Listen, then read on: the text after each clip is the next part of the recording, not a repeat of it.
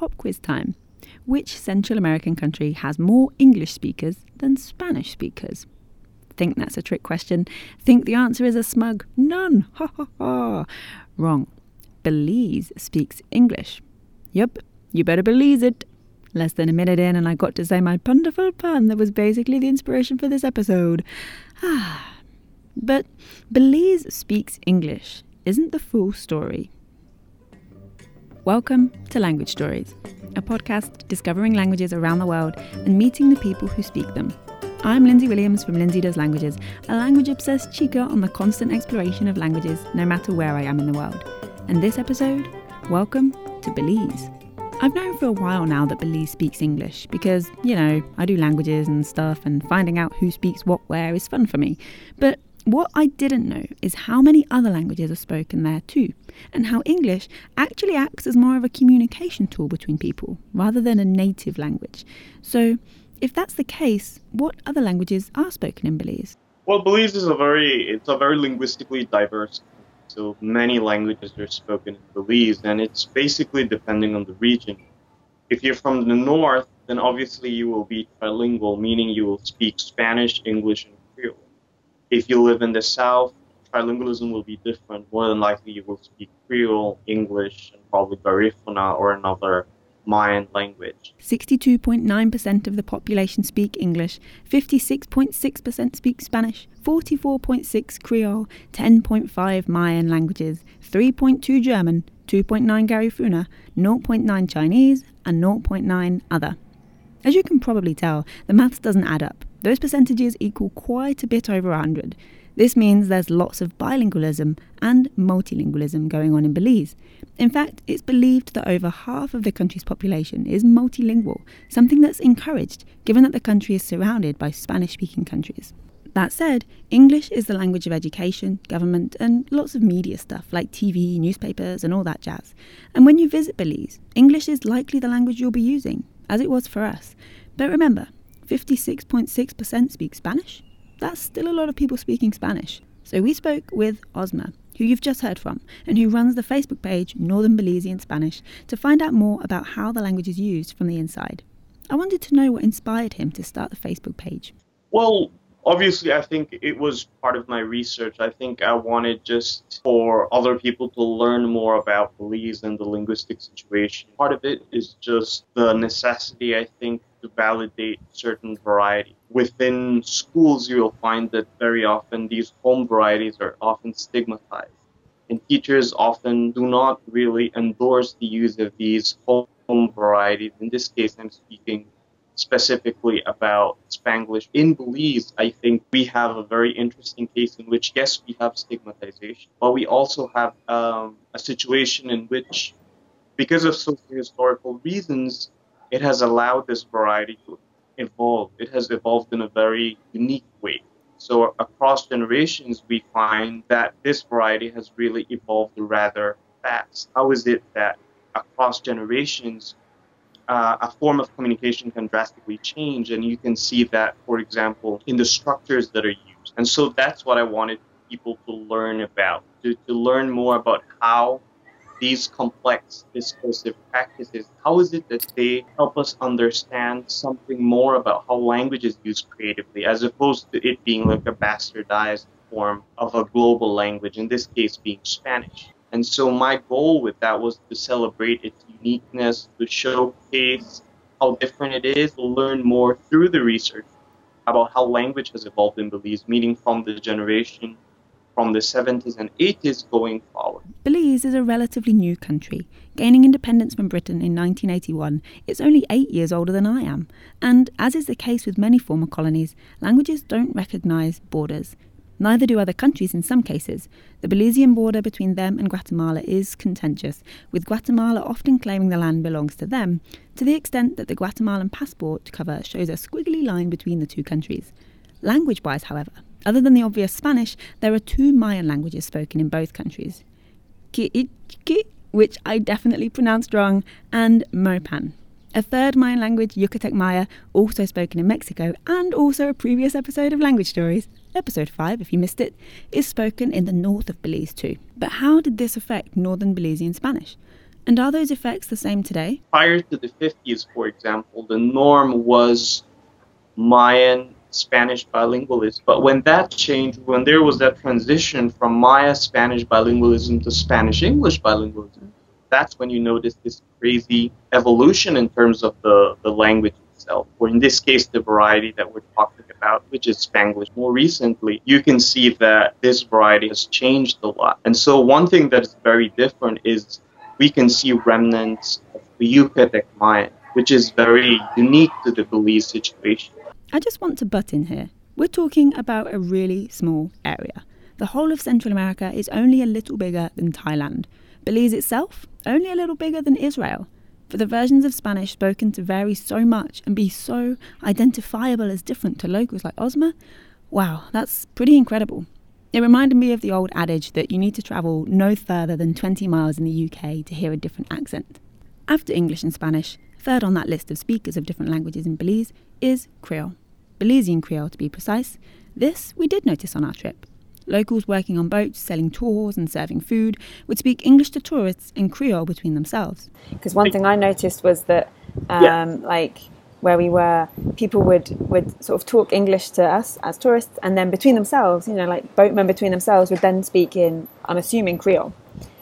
So then, you know, they just, so I guess between themselves, Belizeans wouldn't really speak English unless there was no other common language. Is that, would that be a good assumption? Yeah. Yes, yes. I think English, you know, it has historically been what happens with English, as I had mentioned before, because of the colonial situation and because of its recent colonial history, English has never been a popular language. There are several studies that show that, for example, in the 70s, they would make fun of you if you spoke English. There's lots of cases around the world where use of a language has been enough to ridicule someone. But it's really interesting to hear that this happened with English, so often considered the dominant language and the language that has been, in many cases, responsible for such ridicule or criticism of other languages. But back to that point about Creole. Maybe you've already heard the word Creole used to describe languages in other places.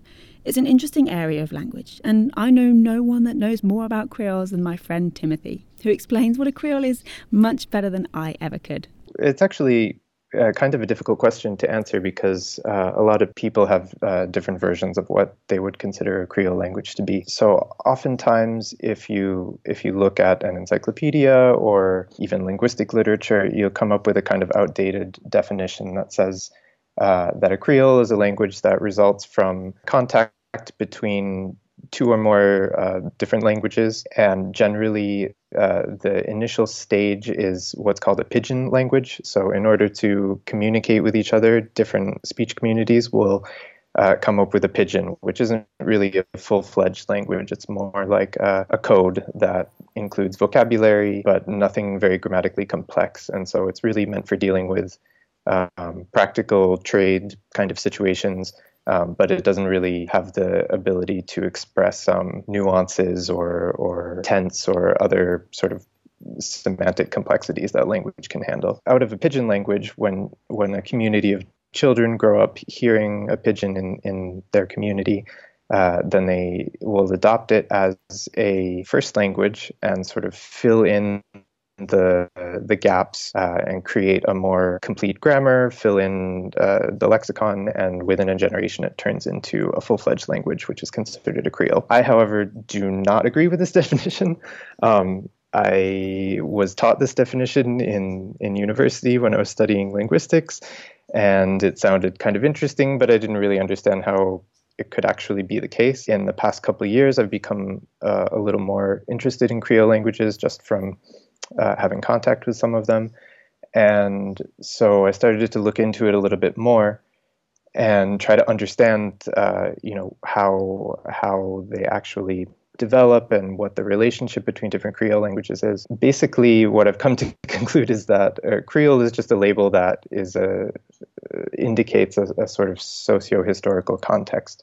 Um, so, what I would call a Creole language is basically a, a language that results from uh, different speech communities coming into contact with each other, usually through a situation of colonization.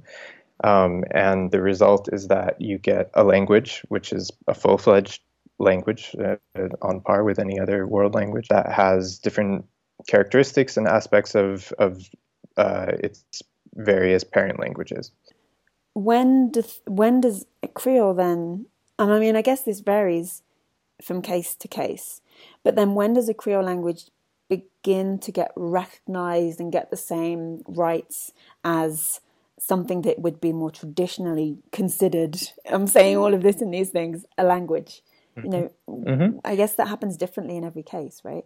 Yeah, I mean that's actually a big problem because many of them never get recognition mm. as as a full language, and I, I, think the important part of this is that in the the socio-historical context, I, I think that the issue of colonialism is is very important uh, because right from the beginning, Creole languages were always labeled. I mean, uh, centuries ago, they were labeled as as primitive just completely, you know, based off of racist ideologies. And nowadays, it's it's not like quite so overt, but they're still definitely undervalued. And a lot of even even Creole speakers have been taught to not value their language or not recognize that it actually has complexities and sophistication of vocabulary and, and can function just as well as any other language. Instead, uh, a lot of people are taught that the uh, sort of corresponding European language is the proper form,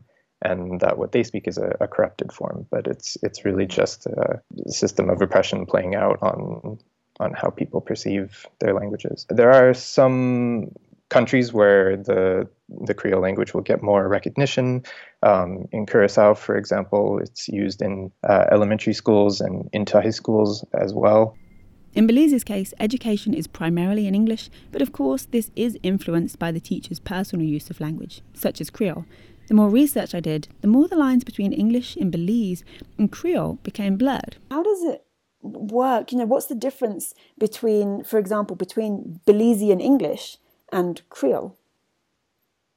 Mm-hmm. And when I say Creole um, here, I don't mean a Creole, I mean, you know, Belizean Creole. Yeah. So I, I don't know too much about um, about the Creole in, in Belize. If you think about, say, uh, a Creole version of English, I don't really like to put it that way, but a, mm. an English-based Creole and and uh, a more uh, widely recognized form of English, then generally the the vocabulary is going to be very similar. You're going to recognize a lot of of the words in in the English-based Creole, um, but what won't be so obvious will be the structures and the phrasing and uh, sort of calques from other languages that uh, that function as a substrate in the Creole language. So oftentimes, you know, Creole languages have the lexicon of the uh, language of the colonizer, but are often syntactically and semantically functioning based on other languages. So, uh, in the case of a lot of Caribbean Creoles, uh, West African languages have a really strong influence. Uh, you won't recognize it in most of the words themselves, but if you look at the structure and the grammar, then you'll you'll start to see similarities with uh, West African language families.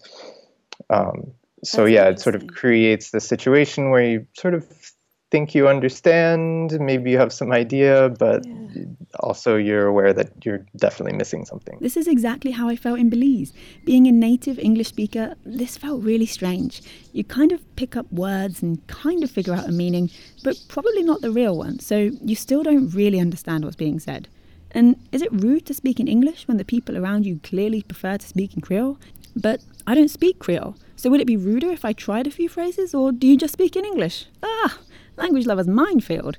I asked Timothy for his opinion on this. It's it's tricky. It's a and I think this is this is a tricky situation not only with Creole languages but with any language that's been stigmatized and that, that people have been discriminated against for speaking. So if you have an interest in in such a language or a Creole language or uh, or something and want to use it, I think you have to be aware of the fact that like the person you're speaking to is probably not going to assume that you know anything about their language, that you even respect their language. There's a lot of uh, there's a lot of sensitivity there. There's a lot of hurt and and damage done, and so oftentimes uh, you may get the reaction of, um, you know, if you speak Creole language to someone they they may feel like oh do you do you think I don't know English? Or do you think I don't know mm. French? And so you can end up in this kind of situation. Of course it's not always going to happen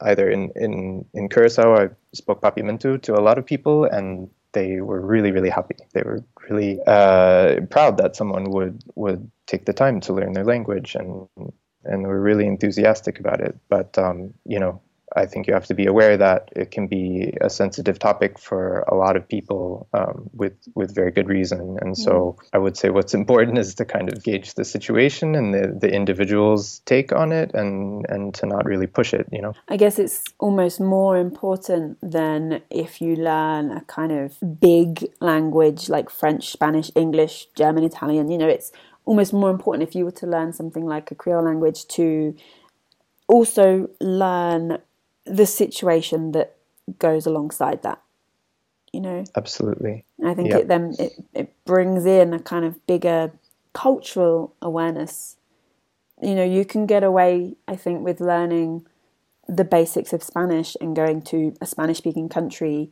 and using that and being that just being accepted and understood but then you know if you were to mm. go to belize and suddenly start talking in creole there's like you say there's something that goes along with that with with you know mm-hmm. history and, and, and kind of treatment of the language in the past and so yeah, yeah, i think i think it's important to be aware that the the colonialism isn't over and and as a visitor as a tourist to a lot of uh, say countries in the caribbean where creole languages are spoken you're sort of the new colonist and mm. so um, i for me it's always important to make sure that I'm actually invited into using the language. Okay. And if I, if I'm not, I completely understand, and I'm I'm not going to push it. You know. The points that Timothy makes here remind me of my experiences learning Guarani, a language we'll get to later in this series, and a language that has consequently led me to thinking a lot about the right we have to learn or speak another language. For many quote unquote big languages that are commonly taught in classrooms and textbooks and apps across the world, such as Spanish, French, English, German, we can learn them, or at least attempt to, and then hash our way through a holiday in Franglais or Deutsch Spanol. But some languages come with deeper running cultural connections. Cultural connections that me or you aren't necessarily entitled to access until we become part of that community, just like Timothy said about being invited to use the language. But how does language learning work the other way? As Osmer noted, many people in Belize are multilingual, normally speaking three different languages. With such a solid foundation in languages, there has to be an advantage for language learning for Creole speakers, right? And I guess as well, yeah. the advantage perhaps of speaking a Creole language would be that there are clear connections with other languages. It's not like, you know, if you were born speaking a language isolate like Basque, for example, you know, where, mm-hmm. well, actually, that's probably a bad example because you'd probably still get some Spanish. But you know what I mean? It's there's there's clear connections to to other languages. So I guess that's a positive. in, yeah, in and I, I think that's actually an important thing to point out because um, linguistically, in, in linguistic literature, Creoles have always sort of been labeled as uh, you know kind of linguistic orphans. They're sort of an anomaly, and and uh, basically everything has been done to to avoid saying that they're related to uh, their actual parent languages or you yeah. know the, the the languages of um, uh, that maybe the the first Creole speakers were exposed to. And so, yeah, I think I think it's important not only to raise the status of Creole languages, but also to have people learn the history of, of their own language and see that it is actually connected to the linguistic fabric of the world and and you know perhaps in a slightly different socio-historical way, but it's no different from any other language. The more we learn about different languages, cultures, people, and places, the more we can see and begin to understand how every language does fit into the linguistic fabric of the world, including Creoles. In some places, that fabric is smooth and simple and monotone, and that in itself is beautiful. But in other places, Belize included, it's a patchwork quilt, a mosaic of colours and patterns and voices that work together to create something eye catching, something unique, and something to be proud of. Maybe that's what drew me to making this episode about Belize in the very beginning. Coming up next time on Language Stories, a mini episode all about you. You've been listening to Language Stories, a podcast by Lindsay Does Languages. If you like what we do and you like video, then head on over to our YouTube channel where you can watch the sister video to this podcast episode. Just search Lindsay Does Languages on YouTube, and on our channel, you'll see the playlist for language stories.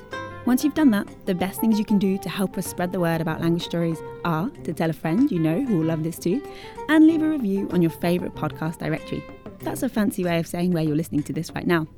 Reviews help us get found by new listeners, which is pretty important when you're a tiny new fish in a big podcast pond. And finally, if you have a language story that you'd love to share, or you know someone that does, get in touch. You can email me at Lindsay, that's L I N D S A Y, at doeslanguages.com. That's Lindsay at doeslanguages.com. I always love to hear from you. Your feedback helps to shape future episodes, and that's important because without shape, they're just lumps. As always, you can follow me in all the usual places Facebook, Twitter, Instagram, and all that jazz, and learn more at lindsaydoeslanguages.com. Until next time, keep learning languages and keep sharing stories. Bye.